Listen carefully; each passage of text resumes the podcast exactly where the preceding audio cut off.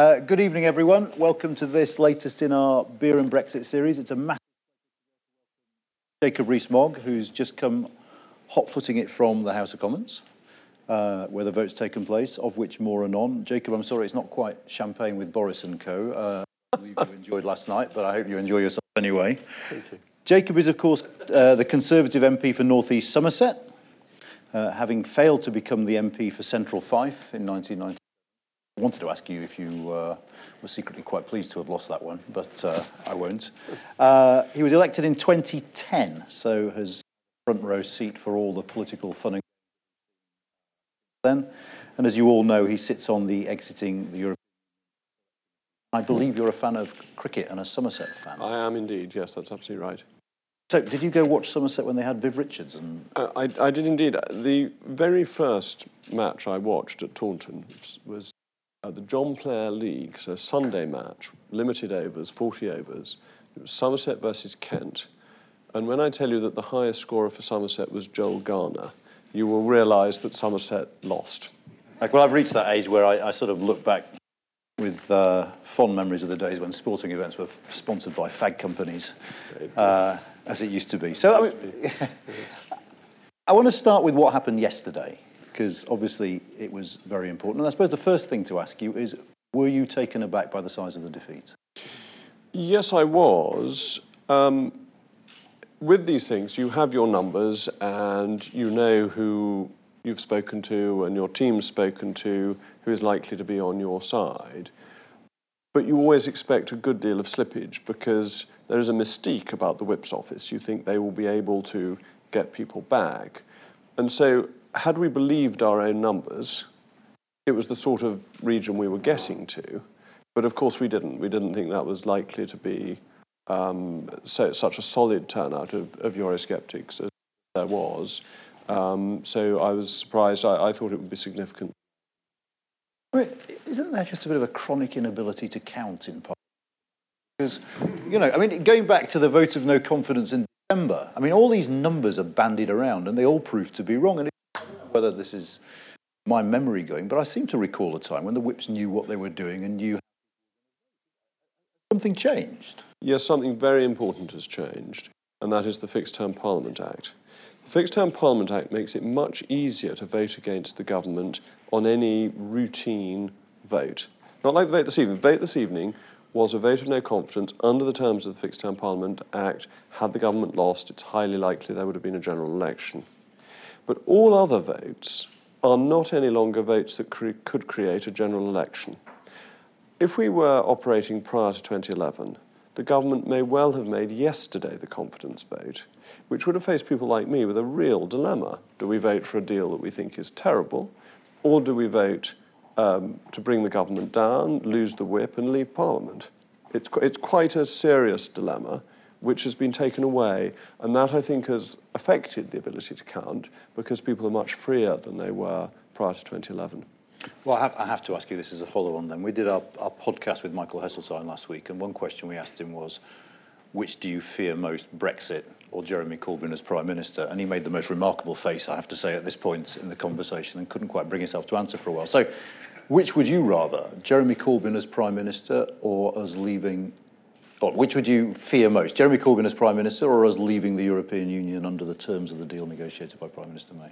Oh, um, the terms that the Prime Minister negotiated were better than Jeremy Corbyn as Prime Minister. Almost anything is better than Jeremy Corbyn as, as Prime Minister. And that's not because I think he uh, is not a principled man, but I think the solutions he has to problems are ones that we know from experience fail, and therefore government led by him would do great damage to the country.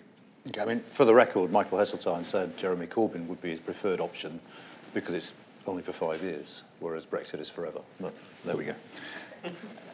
Shouldn't the Prime Minister have resigned after losing that vote? Um, I mean, Fixed Term Parliament Act notwithstanding, it was the signature part of her, premiership, the only part of her premiership, really, to all intents and purposes. Well, as you know, I put down a motion mm-hmm. of no confidence in her with others uh, last year, at the end of last year uh, which I lost. And I thought, and the reason I did it when I did, that that was the last chance to change a prime minister before Brexit. That at that point, there was still a chance of getting a new leader in by the sort of first week of the new year. And with a period over Christmas where nothing much happens anyway, certainly Brussels isn't doing very much, and that you could afford that amount of time. I think for a Prime Minister to resign with what is it, 70 something days left before Brexit would be quite irresponsible, that most of that time beaten up by the Tories electing a new leader. So you would have no direction, no ability to negotiate. You would have an interim government unable to command events. And therefore, I think she was right to stay. Though a cynic would suggest that this Prime Minister has no direction and no ability to negotiate, so what, what is there to lose? I mean, a, a, cynic would say that, but I don't know such difficult and trying people as cynics. I only know decent, honourable, and kindly people. Okay, we shall, we shall move on then. What, what do you think Mrs May should do next? I mean, with regard to Brexit? Well, we know what she's doing so far. She's arranged to speak to Jeremy Corbyn and to um, Ian Blackford, which is the right thing to do because it's what she said she would do, and to have discussions cross party um, is an offer worth making. It won't get very far. Uh, what she needs to do is to look at the numbers you were talking about counting. The thing that really strikes me is that the majority against the government was 230. The number of Eurosceptic MPs who voted against the government was 111, plus the DUP 10, it's 121. If you swing 121 votes over, the government wins by a majority of 12. To get her business through, the Prime Minister needs Nigel Dodds, the ERG, other Eurosceptics, not the Labour Party.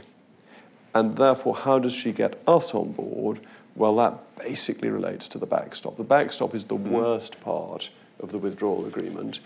It's not popular with pro Europeans, particularly. It's not something they've gone to the barricades for. They have different objectives. So, what she needs to do to get her deal through, or a variant of it, is to see what the ERG DUP want and go to Brussels and say, look, I think I can get this deal through if we get rid of the backstop. That would be the next best option. And that might suit the um, EU as well. But what if she went the other way? That is to say, rather than going more in the direction you favour, going more in the direction that the Labour Party favours by actually embracing more in terms of a customs union, possibly dabbling with aspects of the single market she isn't yet. She could rustle up the votes that way, couldn't she? Well, I don't think she could, because you're then talking about getting 116 mm-hmm. Labour MPs. But it's more than that, because you would find that more Conservative MPs voted against the deal if it got any softer. So the Prime Minister would end up having to get the deal through with more Conservatives voting against than voting in favour. There's no way to lead a political party or a country. So I don't think that's a realistic option for the Prime Minister to take. So, so in the end, what you're saying is she's, she's doing the right thing by consulting Jeremy Corbyn and the SNP, but then she could go away and do exactly the opposite of what they will advise her to do. Well, I'm not sure that Jeremy Corbyn will give her any very clear advice anyway. And, and uh, um, this is not unreasonable. The job of the opposition is to oppose. It's not the job of the opposition to make the life of the government easy. And Jeremy Corbyn has um, tempered his policy to make it as difficult pos- as possible for the government. I would be very, very surprised if he went in to see the Prime Minister and said, here's the answer to your problem. You do this, you'll have 245 Labour votes, uh, and Bob's your uncle. Um, the SNP doesn't tend to do that either. So I think it's right to consult, it's right to discuss, and miracles do occasionally happen. But I wouldn't hold your breath for uh, a cross party solution. I think the um, option that is being considered in government circles is more can they do a deal with uh, Hilary Benn and Yvette Cooper? Mm-hmm. And I think they will quickly realise that the numbers just aren't there. That may get them on a really, really good day to 30, 35, but then there are 121 against them. So it simply doesn't shift enough votes into their column. And one of the interesting things about yesterday's vote was how few Labour MPs backed the deal. Because if you're a Labour MP, there is no point in backing the deal when the majority is going to go down from 230 to 228. You only want to back the deal if your vote is pivotal. Mm. And with the numbers as they are, the Labour votes aren't going to be pivotal in the Yvette Cooper, Hilary Benn camp, and therefore it's hard to see that it's worth them doing it in the first place. Did you get the sense from some of your colleagues? I mean, I certainly did over the last couple of days that this was basically a free hit. Everyone knew she was going to lose. It didn't really matter. Uh, everyone knew that she was going to bring something back, and they could treat that as the serious vote. So, in a sense, this was just a sort of letting off steam exercise for a lot of people. They might have been slightly taken aback by the scale of the defeat they inflicted upon the Prime Minister. But do you think there are colleagues on your benches who actually are now looking for an excuse to change their mind and vote with something that looks like this? Um, a number of people who were in the division lobby last night were very, very reluctant to be there. As one friend of mine said to me, he didn't go into politics to vote against a Conservative government. It's not what any of us wants to do. And so I think it's not a free hit in that sense, mm. and that um, nobody wanted the scale to be as large as it was. They wanted to win, but they didn't want the scale to be so large. But equally, People didn't want to end their political careers and look back and say, I voted for a deal that I thought was terrible, or I abstained on the biggest issue in my political career. And therefore, people were driven through the lobbies not because it was a free hit, but because the logic of their position compelled them through the lobbies, some cases very reluctantly. Um, what some people have tried to do, I mean, Boris Johnson was at it yesterday, is sort of link the scale of the defeat to the Prime Minister's ability to renegotiate with Brussels. Now, you could spin that one of two ways, couldn't you? What Boris Johnson said was, it's a massive defeat, that strengthens her hand in negotiating with Brussels. I rather see it the other way, which is if she'd lost by fewer, she could have said, we're within touching distance. Actually, if you give us concessions now, we can get this over the line. Because at the moment, Brussels looks at the number 230 and says it doesn't really matter what we do. But you always need to look at the swing, don't you? Mm-hmm. And the swing is 115. Yeah. And the swing is the Eurosceptics who were voting against the deal. We're slightly more. And I haven't included the Eurosceptic Labour members, so mm-hmm. Kate Hoey and so on, I haven't included them. So the argument to Brussels must surely be if I can do something that is in line with the thoughts of those 120, I really can get it through. It's there. And that, I think, is in a way easier than had it been a loss of 100 where you had had the most determined opponents purely rebelling rather than it being so broadly based. I mean, we'll, we'll come back to the back. So I was, I was actually hoping to spend most of this time talking about politics, but I suspect we're going to have to talk about the details of the backstop and stuff. Yes, I, I, I do a fortnightly um, podcast, mm-hmm. the Mogcast with Conservative mm-hmm. Home, uh, and um, Paul Goodman says to me at the beginning of almost every one, uh, once again, we're going to have to talk about Brexit. I'm afraid, however much one tries to avoid the subject, uh, it is difficult under current political yeah, circumstances. No, absolutely. Are you worried that your party might split over Brexit? I mean, particularly if the Prime Minister decides to try and dabble with a softer form of Brexit. I know you don't like the soft hard, but with a permanent customs union or something like that. Are you are you worried that that could have really serious consequences for the Conservative Party? I think there are considerable risks. Um, I think the whole temper of politics is very divisive at the moment. People are very interested in politics, but they're very divided, and that's true within the Conservative Party as well. And there's also a divide within the Conservative Party between the hierarchy and the stages down. Mm-hmm. So the most pro-European part of the Conservative Party is the cabinet. As you move down the ranks, it becomes more and more Eurosceptic till you get to the membership, and the voters, who seem to be 70% Eurosceptic. And the thing that splits parties is actually when the leadership has become completely remote from the membership and the members. And yes, of course, there's a risk of that if the Prime Minister were to go down and let's stay in the single market and customs union approach, because the only countries that are in both the single market and the customs union are members of the European Union. So it wouldn't be Brexit in any sense at all. But, I mean, paradoxically, I mean, off the top of my head, if you look at the sort of recent history of the Conservative Party, your most successful leaders, either the ones that win elections, have been the ones that have been the least Eurosceptic, haven't they? I mean, when you went through that period in the early 2000s, well, um, when you were campaigning against, I mean, uh, Margaret Thatcher won three elections in a row. Well, let's let's talk post Thatcher. Well, well, but, that, you take out because that's but that's when the division really that, made itself felt, wasn't it? After Maastricht or during the Maastricht debates? Well, Ma- Maastricht was very important in that, but Margaret Thatcher was a very Eurosceptic leader. What's the first thing she does in office? She says, I want my money back. you know, that it's already an issue then. It, it splits the Labour Party at that point. Um, the Conservative Party is broadly pro-membership of the common market at that stage, very much more limited organisation. But the Prime Minister, Margaret Thatcher, when she was Prime Minister, uh, is much tougher on Europe. So, no, I think our most successful leader has been the most Eurosceptic. And interestingly, David Cameron was much more Eurosceptic in campaigning than he was uh, in government.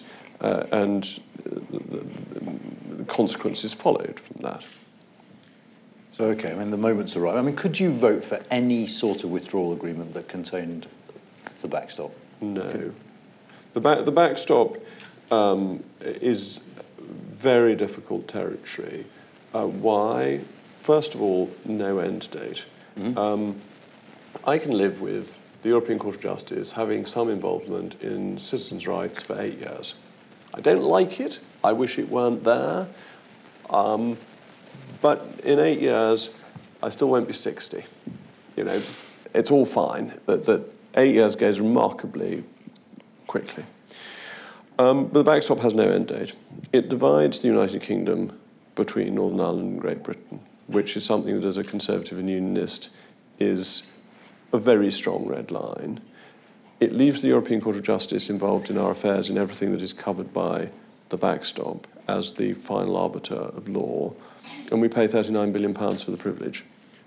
Do you understand? I mean, we've done this conversation before, so I don't want to go over stuff we've, we've fought over before, but do you, do you understand the concerns of the European Union and particularly of the Republic of Ireland? No, I think they're um, a negotiating position, and the government's been amazingly weak in giving into it. That the EU, the Irish government, and the UK government have all said they will not impose a hard border.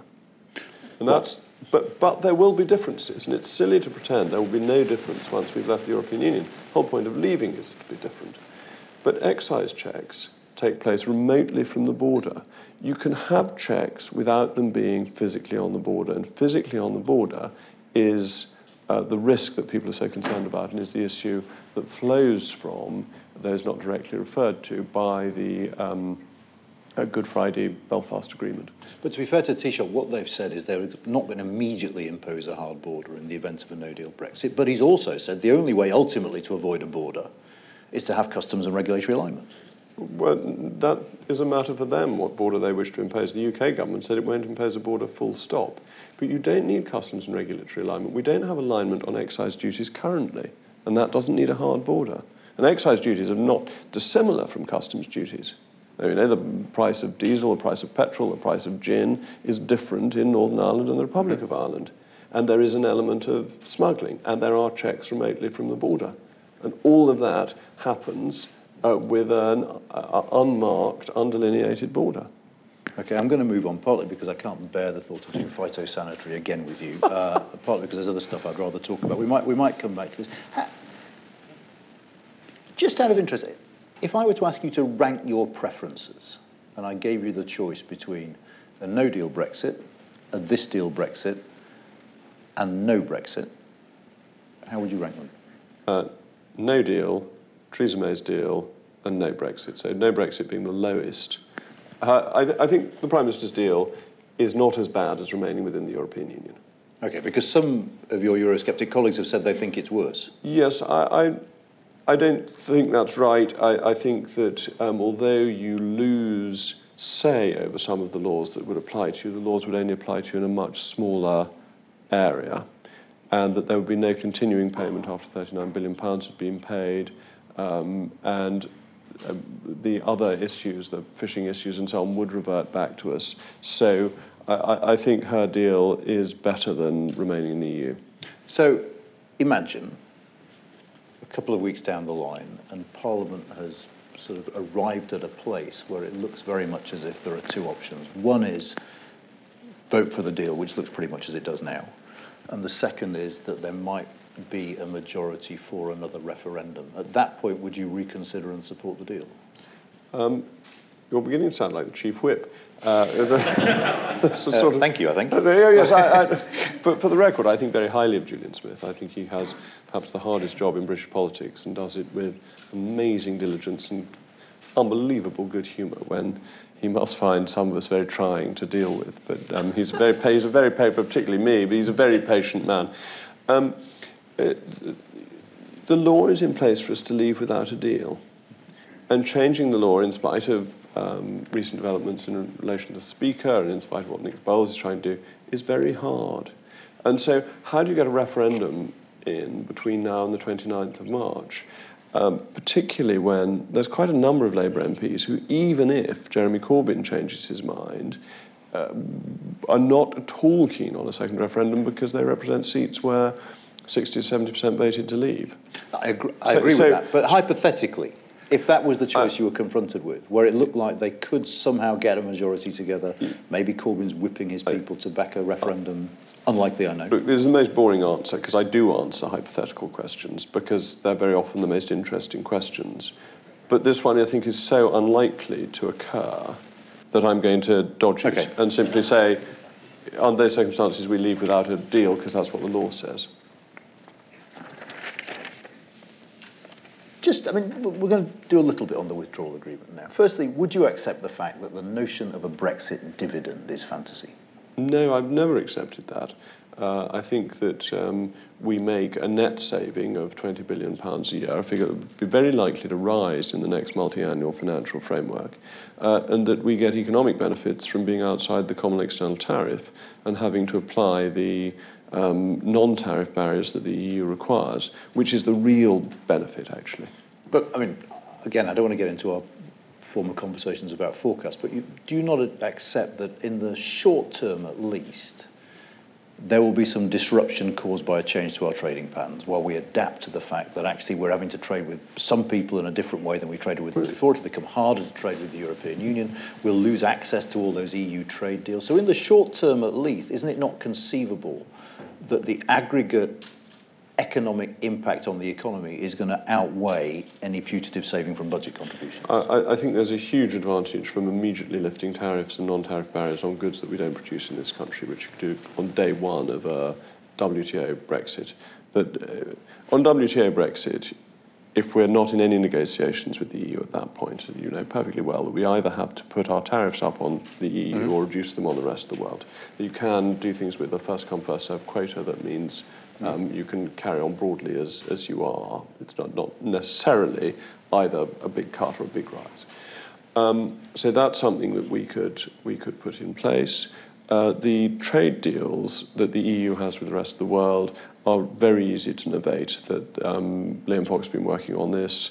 That uh, a very small number of them make up the bulk of the value. So I think the top half dozen or 80% of the value, but you need to mm-hmm. interview mm. Peter Lilley to get the precise figures. Um, and then what happens with the EU? Well, with the EU, goods coming in, nothing changes in the short term because there are no facilities in place to make any changes. Uh, and with goods going out to the EU, uh, we have to be treated as well as the EU treats anybody else. And anybody else with whom it doesn't, with on WTO basis. Yeah. But that includes the United States, which does great. But it has a series of arrangements with um, the United States. I mean, the EU uh, has well, a series of bilaterals with the United States. The, these are the technical bilaterals. It's got hundred with Russia. Mm. But these are half of them aren't actually to do with trade. They're to do with relationships beyond mm-hmm. trade. Um, and those are pretty routine. It would be very surprising if those arrangements didn't go into place almost automatically, because unless both sides were trying to be hostile to each other, it seems unlikely that the EU would treat the UK worse than it treats Russia. Um, so it has an obligation to facilitate trade under the WTO. And if you take Ireland, for example, Ireland checks physically 1% of non EU imports. I think we all have this vision that there are lots of men with peak caps checking every container as it goes in, and that doesn't happen. The checks are nowadays pretty minim- minimal. And it's interesting, I, I spoke to the head of uh, the customs for a major importer. Um, and once you're a established and trusted trader, who are people doing the bulk of the trade, uh, you pay your customs duties as you pay VAT at the end of the month with a single return and a check, and that your goods flow in. And actually, if you have a problem, you report it to the authorities because your relationship is worth much more than not doing so. The, interesting example he gave me is that a consignment of their goods turned out to be a consignment of sand, that the container had been filled with sand and the goods had been stolen. And they reported this to HMRC and were able to work out precisely on the tracking where the lorry had stopped long enough for the um, switch to have been made. So trusted traders are doing this around the world already, bringing goods into this country, into the EU, therefore, um, from all around the world. So, no, I think the scare stories are much overdone and that trade processes are already very smooth and sophisticated from outside the EU. I know I said I wouldn't do this, so I apologise, but I feel I have to. Ireland doesn't export much in the way of livestock or animal related products from outside the EU, which partly explains why there are few, so few checks. But if, there are, if you're talking about UK Ireland, there's an enormous amount of it. And there you're going to have to have checks under, w, under those same WTO rules. Uh, everything that goes from Great Britain uh, over to Northern Ireland is checked already.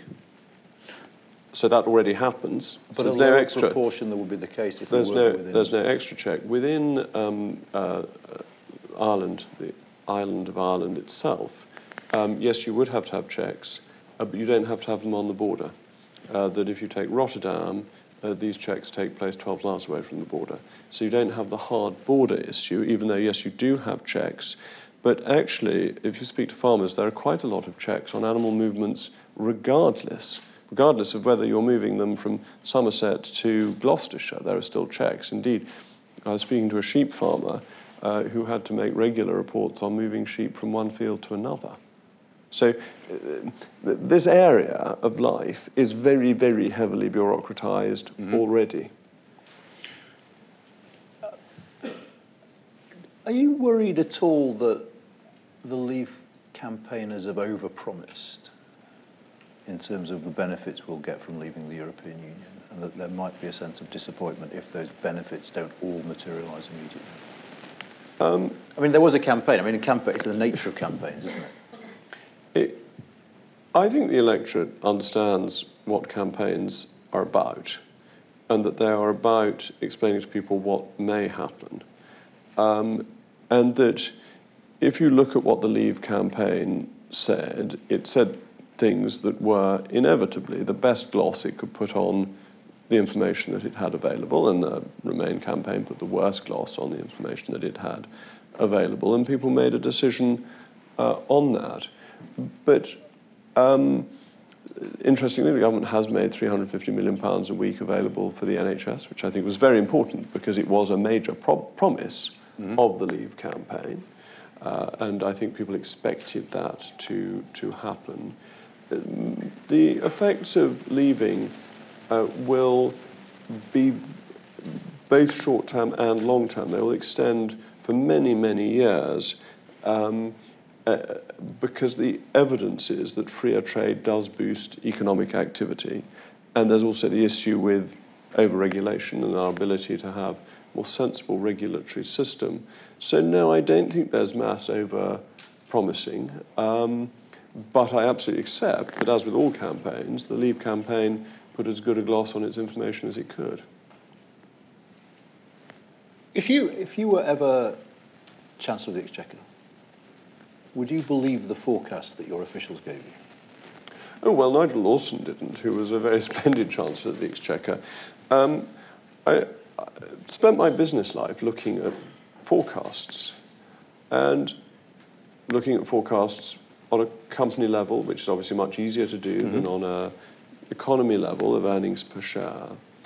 And they never get it absolutely right. I mean, to be but, fair to them, I don't think they ever claim they do. That, that's right. And, and people view forecasts as if they are holy writ. And they're no more holy writ than weather forecasts. And there's a brilliant speech by Andrew Haldane, the chief economist of the Bank of England, mm-hmm. that explains some of this. And it's, um, I think it's about 18 months ago, maybe a bit longer ago than that, but it's well worth looking up. It's on the Bank of England's website of, of speeches. And he goes through why did none of them really predict what was going to happen in 2008? And the answer is that forecasters are very good at saying next year will be broadly like this year. Mm-hmm. What they're very bad at doing is saying that there will be a fundamental change. They don't tend to spot those. Some forecasters get it much too early. So I could point to books I've got of people predicting the financial crisis from about 2003 onwards, because those sorts of timings of inflection points are very hard to get right. Mm-hmm. Uh, and then the bulk of forecasters, frankly, it's much safer if you want to keep your job to say that the economy will grow by between one and a half and three percent. Because most years that'll be broadly true, and everyone says, "Oh, good, he's done very well. He's either he's in the top hundred forecasters in the country." And you've got to be a very brave forecaster to say, "Oh, here's an inflection point, and I'm going this way rather than that way." But this Brexit question is slightly. I mean, seeing as you mentioned weather, my colleague Jonathan Portes wrote a wonderful article in which he said the difference between short and long term economic forecasts is like the difference between weather and climate. Short term economic forecasts are notoriously unreliable, and it's, you know, as if you turned on the telly in the morning, it says it isn't going to rain. You'd probably pack an umbrella anyway because, you know, it's a 50% chance they're wrong. There is a huge body of evidence to suggest that something's happening to the climate. And he says that is more like the long term economic forecasting that was used by the Treasury, by the Bank of England to predict the medium term impact of various sorts of Brexit. Do you have more faith in that kind of? No, I don't. Um, I think that actually long-term economic forecast has an even worse record than short-term economic. This isn't an economic forecast it's, of how well the economy does. Yeah, yeah. It is simply of the impact. Um, I think there you're, looking at what the economic policies are, and it's much more a judgment. I, and it's very hard to make the causal links that. I mean, I'm an ardent Thatcherite, it won't surprise you to know. And I think the economic reforms she made in the 1980s carried on having beneficial economic consequences uh, right the way through until the um, uh, financial crisis, actually. I think the e- economic growth we had in that period owed a great deal to decisions she made that freed up the UK economy and got rid of um, price and incomes policies and all sorts of things that, that she did. Um, but nobody was saying that at the time. It wasn't a body of economic evidence saying that these long term economic impacts will be so important. And I think here, all the evidence is from every country that's done it that opening up your markets to free trade, even unilaterally, leads to long term economic benefit. Okay, but, but none of the long term forecasters are including this in their forecasts. They are all saying that the only thing that helps is sticking to the current economic model. But this seems perverse when the European economic model has ostensibly failed. So clinging to a failed model is likely over 15 years to do better than having a free trade model that has worked everywhere else that's tried it. But you're lumbered with the neighbours that you have, aren't you? And I mean, ultimately. Ah, you're going to gravity models. Well, precisely. Yeah, this, is, this is the last on this. But uh, okay, but gra- gra- you're going to trade more with countries near you. Um, up to a point, Lord Copper, you're going to tra- trade more copper. You're, you're, going to trade things that are heavy more. Mm-hmm. But you're not going to trade high value things. You're not going to trade services more. Services are much more global of the services that trade uh, internationally. Therefore, haircuts and restaurants don't trade, mm-hmm. but software services and financial services do. And those really aren't susceptible to gravity models. Cement um, exports, yes, of course they are, because the cost of transporting is disproportionate to the value of the commodity. But gravity models have been very unsuccessful. Okay, I want to move on now because we could spend ages on this. One other aspect of Brexit is you're a Conservative and Unionist party member. Are you not worried that a no deal would risk the future of the Union? I say this because there was a poll by Lucid Talk in Northern Ireland uh, that showed that support for a united Ireland would shoot up in the event of a no deal Brexit? Well, there have been a number of polls in Northern Ireland, and they're not conclusive as to what is, what is happening. Um, the DUP, who I think know the Northern Ireland political scene much better than I do, aren't of this view. They, they strongly feel that the unionist community, who they represent, uh, is very much on side with what they're putting well, the part forward. of the unionist yeah, community. Yeah, part of, but a, but, but a big part. And they obviously are very committed to the union. So, uh, and David Trimble, the, who was the leader of the Ulster Unionists and one of the leading architects of the uh, Belfast Agreement, likewise is um, in favour of the sort of Brexit I'm in favour of. So uh, I think some very senior uni- unionists don't share these concerns, and there have been varieties of polls. I think with Scotland, it seems actually to be helping the union. And I think the reason for this is that if you're a Scottish nationalist and you want to have independence but be tied to Brussels, mm-hmm. you're quite happy with Edinburgh Brussels, but you don't want Edinburgh London Brussels. If you take Brussels out, there aren't many people in Scotland who want just to have complete independence for Scotland. And there's a slight illogicality in saying we hate having any say from Westminster, but therefore we'll hand all our fish back to uh, Brussels. And I think particularly fishing actually would be very beneficial for the union with Scotland. Leaving Scotland to one side, I mean, notwithstanding what your colleagues from the DUP say, do you not at least see the potential for significant movement in opinion in the event that we end up with a border between the north or south, or there's uncertainty because we leave without a deal? Well, I would once again point to who's going to put up this border. Uh, the British government won't. And you say that the Irish government said, well, it might have to in the end. Well, they've made a number of statements. They're not all along those lines, actually. Some of them being clearer that they never will. And bear in mind, the Irish government has historically thought that Northern Ireland should be part of its territory. It's a really, really hard thing for an Irish government to put up a border between Northern Ireland and the Republic of Ireland. It's politically very difficult for them, even if ordered to by the European Union. And the European Union has made it clear it won't. Um, President Juncker went to the Irish Parliament and said uh, he, he wouldn't. Um, so then there's the uncertainty of the no deal. Well, again, if we leave on 29th of March, we've left, and that is certainty. I, I think when did you start saying if? Well, it's always if until it's happened. well, no, I think the last time we did this, you said, said when. when. Well, yeah. that's what the law says. So just curious. It was just a slip of the tongue. Okay. I'm not, so don't read too much. Right. too late. Okay, I want, I want to come back to politics actually, because that's really what I wanted to focus on. And one of the things about Brexit is doing funny things to our party system, isn't it? Because it's I mean, one of the things I felt today watching the Conservatives stand up in defence of a Prime Minister they'd humiliated yesterday was just how what obvious relish people like Anna Soubry took in being back with their mates, being cheered by their own benches, because actually Brexit has changed all that and it's cut through parties. Now, A, would you accept that it's causing enormous strain within the Conservative Party? Oh, it causes enormous strain within all parties. You, you, you, you see this, that, that um, I mean, the Labour Party has pretty much a north-south split in terms of Brexit, particularly in terms of its, its voter base. Uh, the Conservative Party has been split over the European Union since the time of Harold Macmillan. It's not a new split. But your point's such a good one. Um, I happened to be standing a few feet away from Dominic Grieve when the result of the uh, uh, no confidence vote came through, and he was cheering as loudly as anybody. We are, as Conservatives, tribally close. And being part of the team is important, and we like being part of the team. We like the team to win. And that's why there's quite a high threshold before people vote against the government. And so, yes, it's done funny things to parties, but there is an ultimate party loyalty.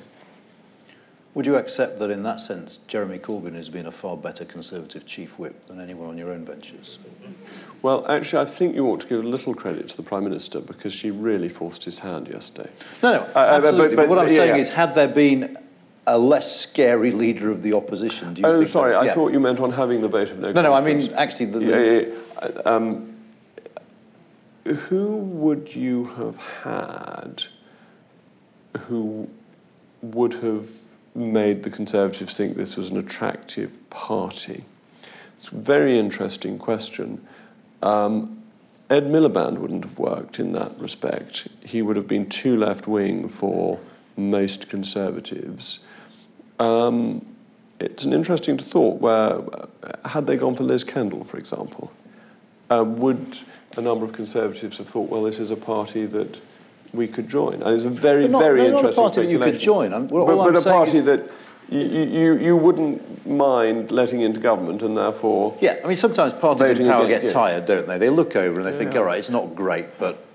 who would who would be their Tony Blair? And and and um, uh, Tony Blair is not very popular anymore. If that's not a statement of the blindingly obvious. I do apologise for saying something so, so, so straightforward.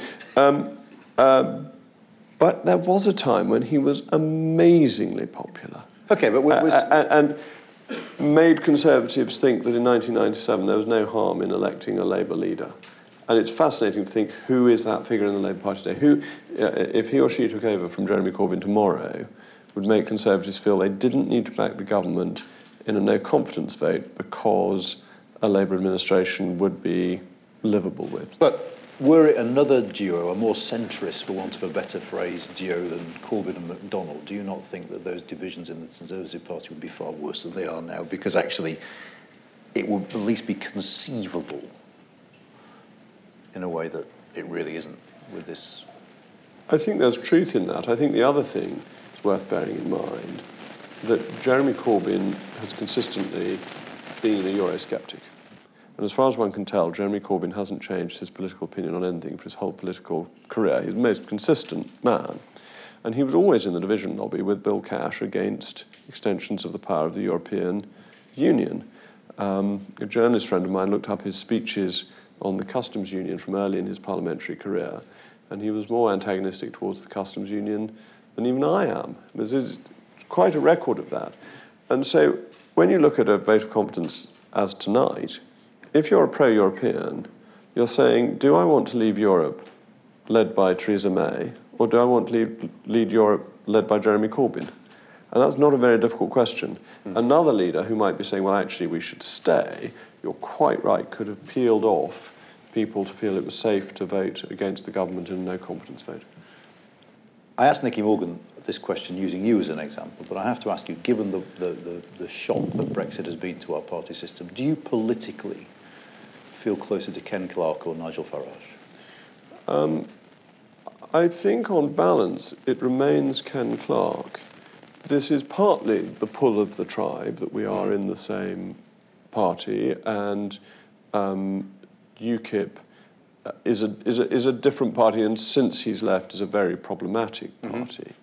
Mm-hmm. Um, but Kenneth Clarke, when he was a minister in the 80s and 90s, did very conservative things. Other than Europe, he was a very Thatcherite minister.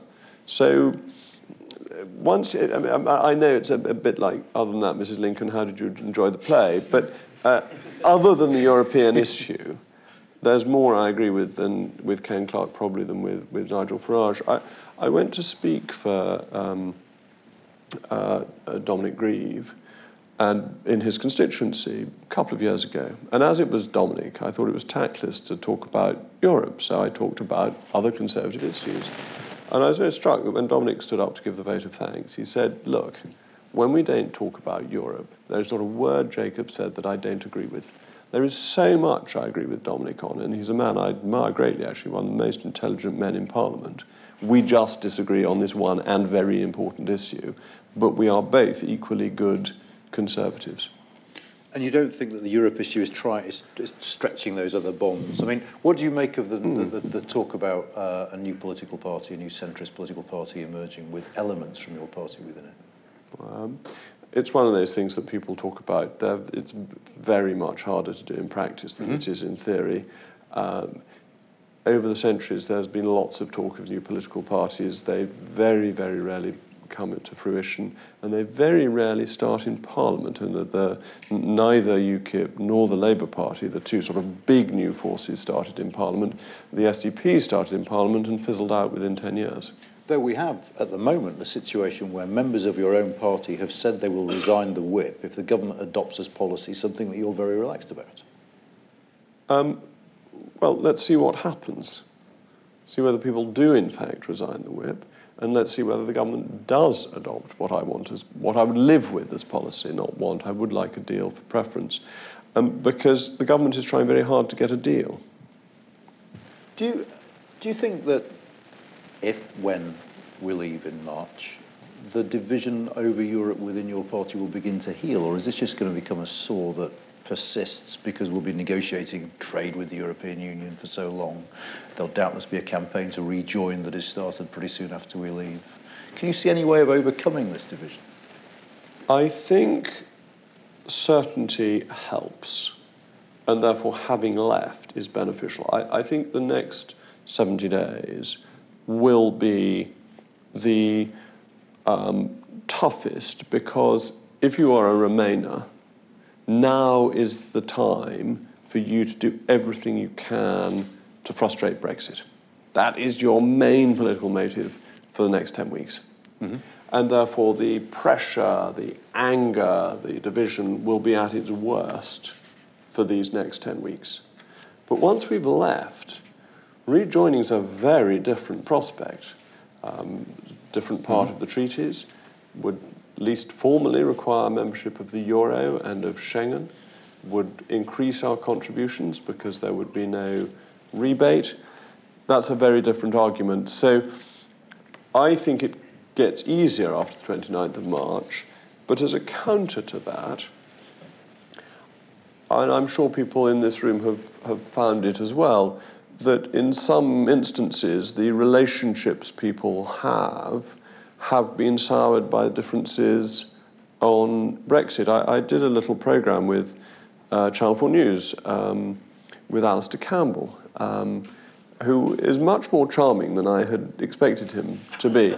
Um, I enjoyed doing it with him, but we met this man. It was very, very sad. He was a, a surgeon and um, married to a German lady, and he had told her that he'd voted to leave and the marriage had come to an end.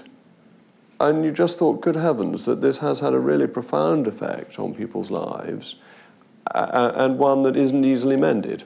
And there will be cases of that, um, I hope not often as serious as that, that are hard to mend after the 29th uh, of March.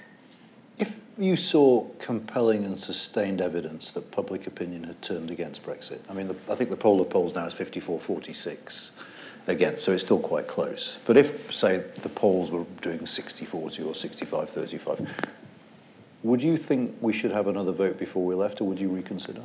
No, I think we have to leave. That, that we have to respect the first vote before you get into a second vote.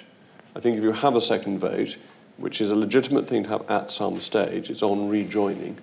I think to say, oh, the opinion polls have moved a bit, therefore let's um, test the water again, is like saying after a government's been in office for a year, the polls have moved against it, and therefore we must have a new general election.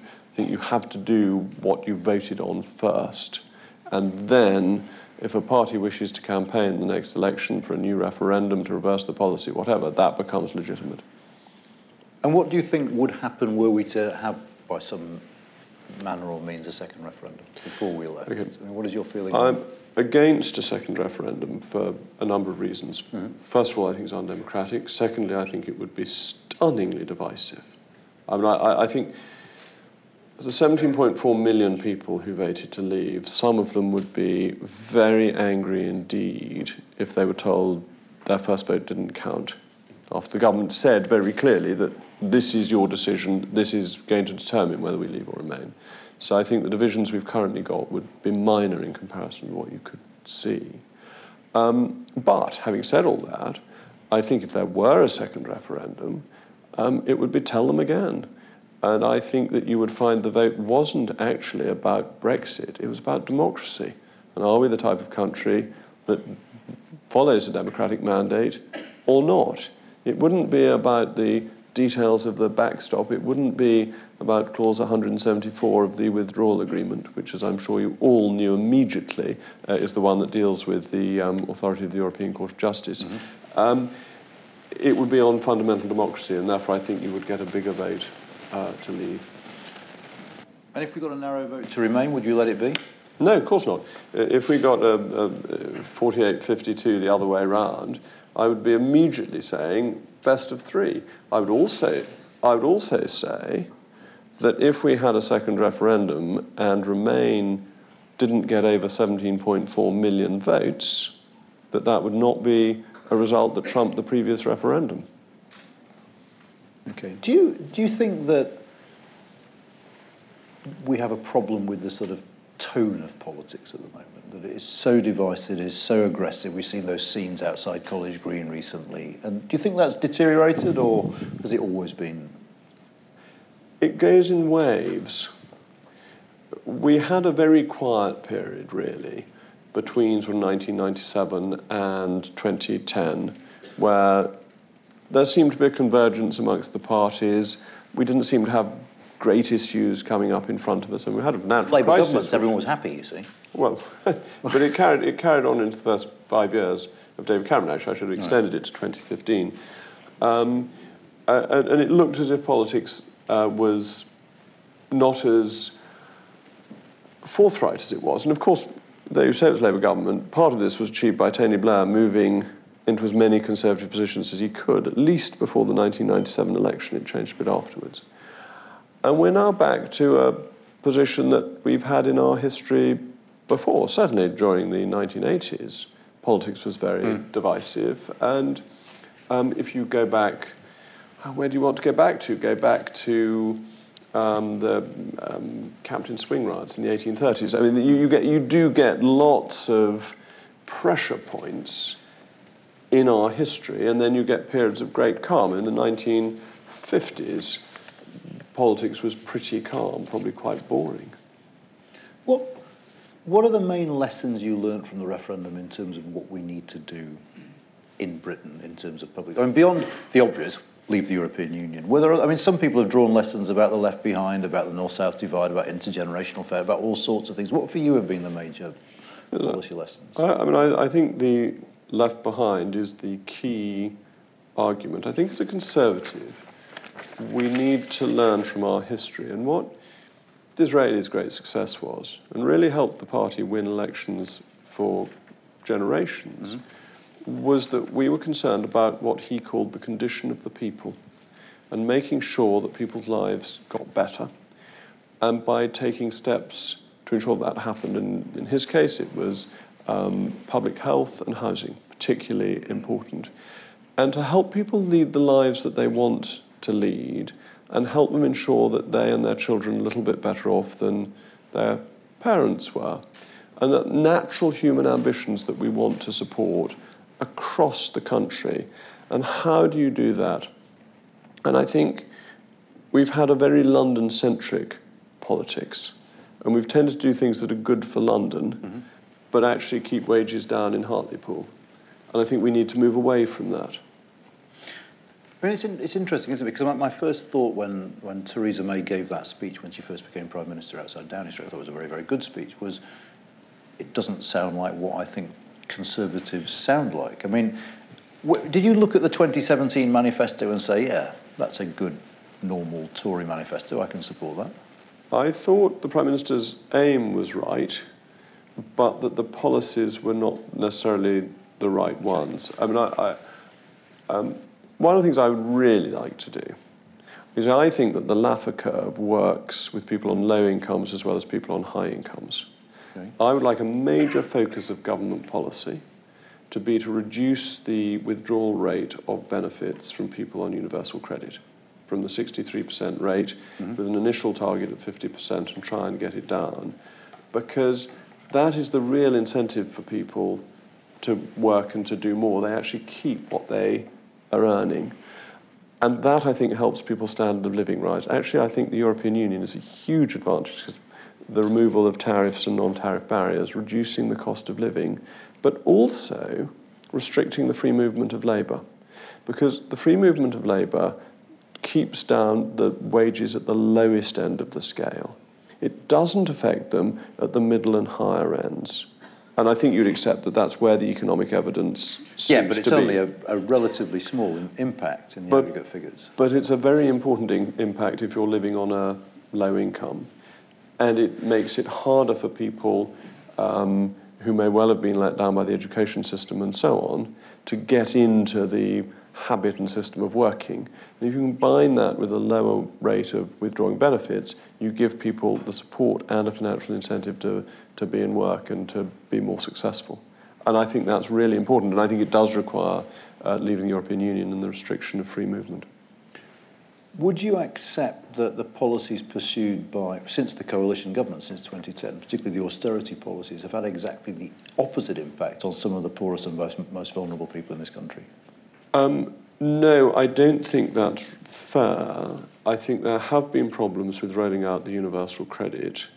Uh, and I think that the Treasury not only get its, gets its forecasts wrong, but is always a penny wise and a pound foolish. And I think you've really seen that with the universal credit, where it tried to save relatively small amounts of money against the whole budget, mm-hmm. which have made the system sort of random. Um, I've had a constituent come back to see me who is paid four weekly rather than monthly. So twice a year gets no money.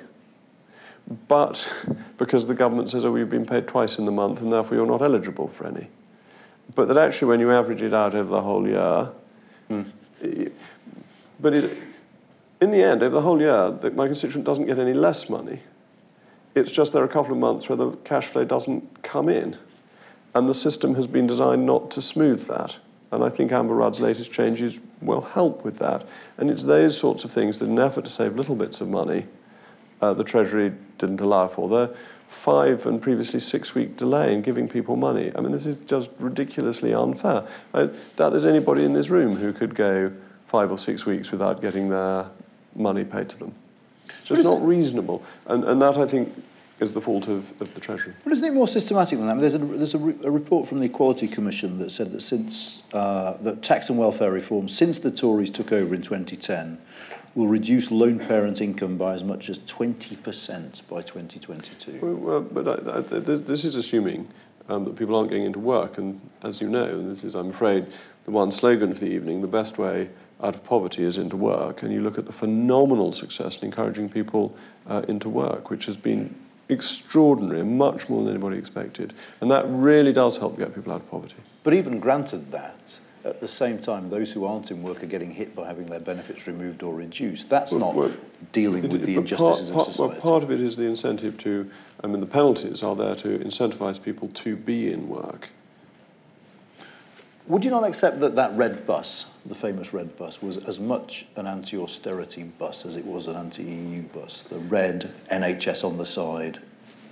That was that was the subliminal message of that bus to many of these people, wasn't it? It's a very interesting point. I hadn't thought of that in those terms. Um, I actually genuinely thought it was that money was needed for the NHS. And why do I think that? Because I'm a fiscal hawk. I'm not in favour of splashing out government money on all sorts of things, and there are lots of government expenditures I'd like to see cut, starting with HS2, which would be a very big saving. Anyway, leaving that to one side.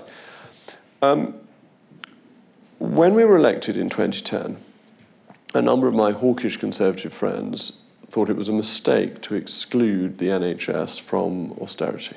Mm. And I didn't agree with them because the NHS has consistently had above inflation um, increases in spending because health inflation has tended to be above the ordinary inflation rate.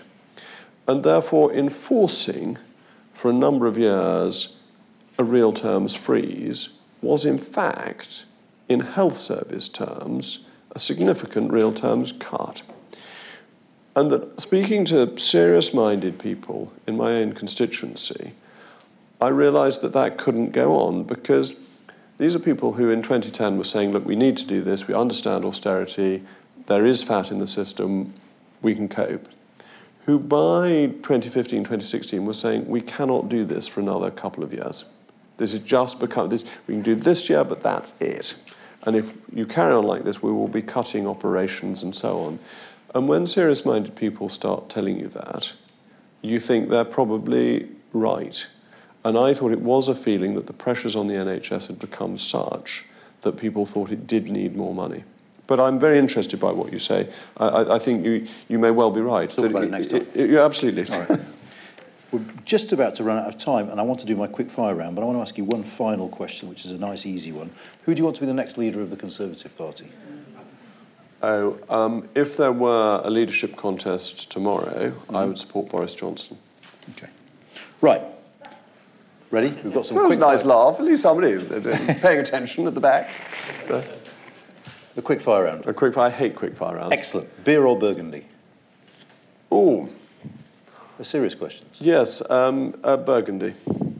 The Beatles or the Stones? Neither. Oh, good lord. Well, all- all right. It has to be the Rolling Stones because of my father's uh, piece, Who Breaks a Butterfly on a Wheel, uh, that ended up getting Mick Jagger out of um, jail. And out of filial piety, I'll back the Rolling Stones. That is without doubt the most curious answer we've had to that question. Uh, cheddar or camembert? Oh, cheddar. Ugh. I don't like those smelly cheeses. Okay, this, I'm not even sure it's worth Oasis or Blur. The question is a blur, let Okay, alone. all right. this is going well. Beef bourguignon or steak and ale pie? Oh, steak and ale pie, unquestionably. I think I'd have predicted all these. UK in a changing Europe or any other think tank? Oh, UK and a Changing Europe is a heroic think tank. Superb. Jacob, thank, Thank you. you so- very much. Before you Thank go, before you, sorry, Ugh. let me present you with a Thank beer you very and much. Brexit Well. I have to tell you, this will not be used for beer, but You'll get it very will, drunk if you use it for wine. will be used for cider because I'm a Somerset MP and I make my own cider. I mean, I confess I have a little bit of help, uh, not just from the children. Um, and last year we made 25 gallons, so I have a good supply. Uh, of, of cider, and this will be perfect. I will be able to have a pint of, of cider. We'll So thank you very much. I Thank you very much indeed.